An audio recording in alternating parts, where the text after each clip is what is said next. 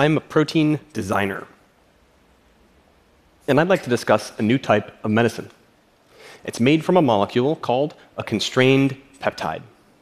There are only a few constrained peptide drugs available today, but there are a lot that will hit the market in the coming decade. So let's explore what these new medicines are made of, how they're different, and what's causing this incoming tidal wave of new and exciting medicines. Constrained peptides are very small proteins.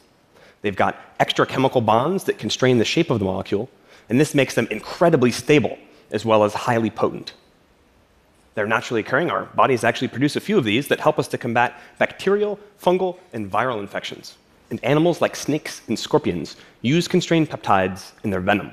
Drugs that are made of protein are called biologic drugs. So this includes constrained peptides as well as medicines like insulin or antibody drugs like Humira or Enbrel. And in general, biologics are great because they avoid several ways that drugs can cause side effects. First, Protein is a totally natural, non toxic material in our bodies. Our cells produce tens of thousands of different proteins, and basically all of our food has protein in it. And second, sometimes drugs interact with molecules in your body that you don't want them to, compared to small molecule drugs. And by this I mean regular drugs like aspirin. Biologics are quite large. Molecules interact when they adopt shapes that fit together perfectly, much like a lock and key. Well, a larger key has more grooves, so it's more likely to fit into a single lock.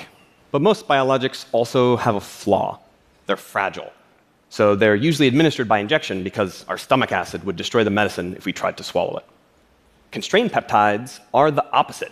They're really durable, like regular drugs. So it's possible to administer them using pills, inhalers, ointments.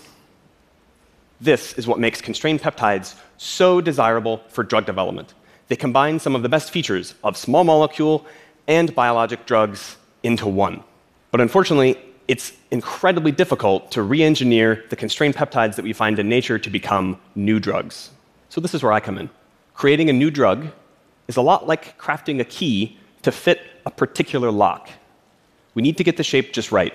But if we change the shape of a constrained peptide by too much, those extra chemical bonds aren't able to form and the whole molecule falls apart. So we needed to figure out how to gain control over their shape. I was part of a collaborative scientific effort that spanned a dozen institutions across three continents that came together and solved this problem. We took a radically different approach from previous efforts. Instead of making changes to the constrained peptides that we find in nature, we figured out how to build new ones totally from scratch. To help us do this, we developed freely available open source peptide design software that anyone can use to do this too.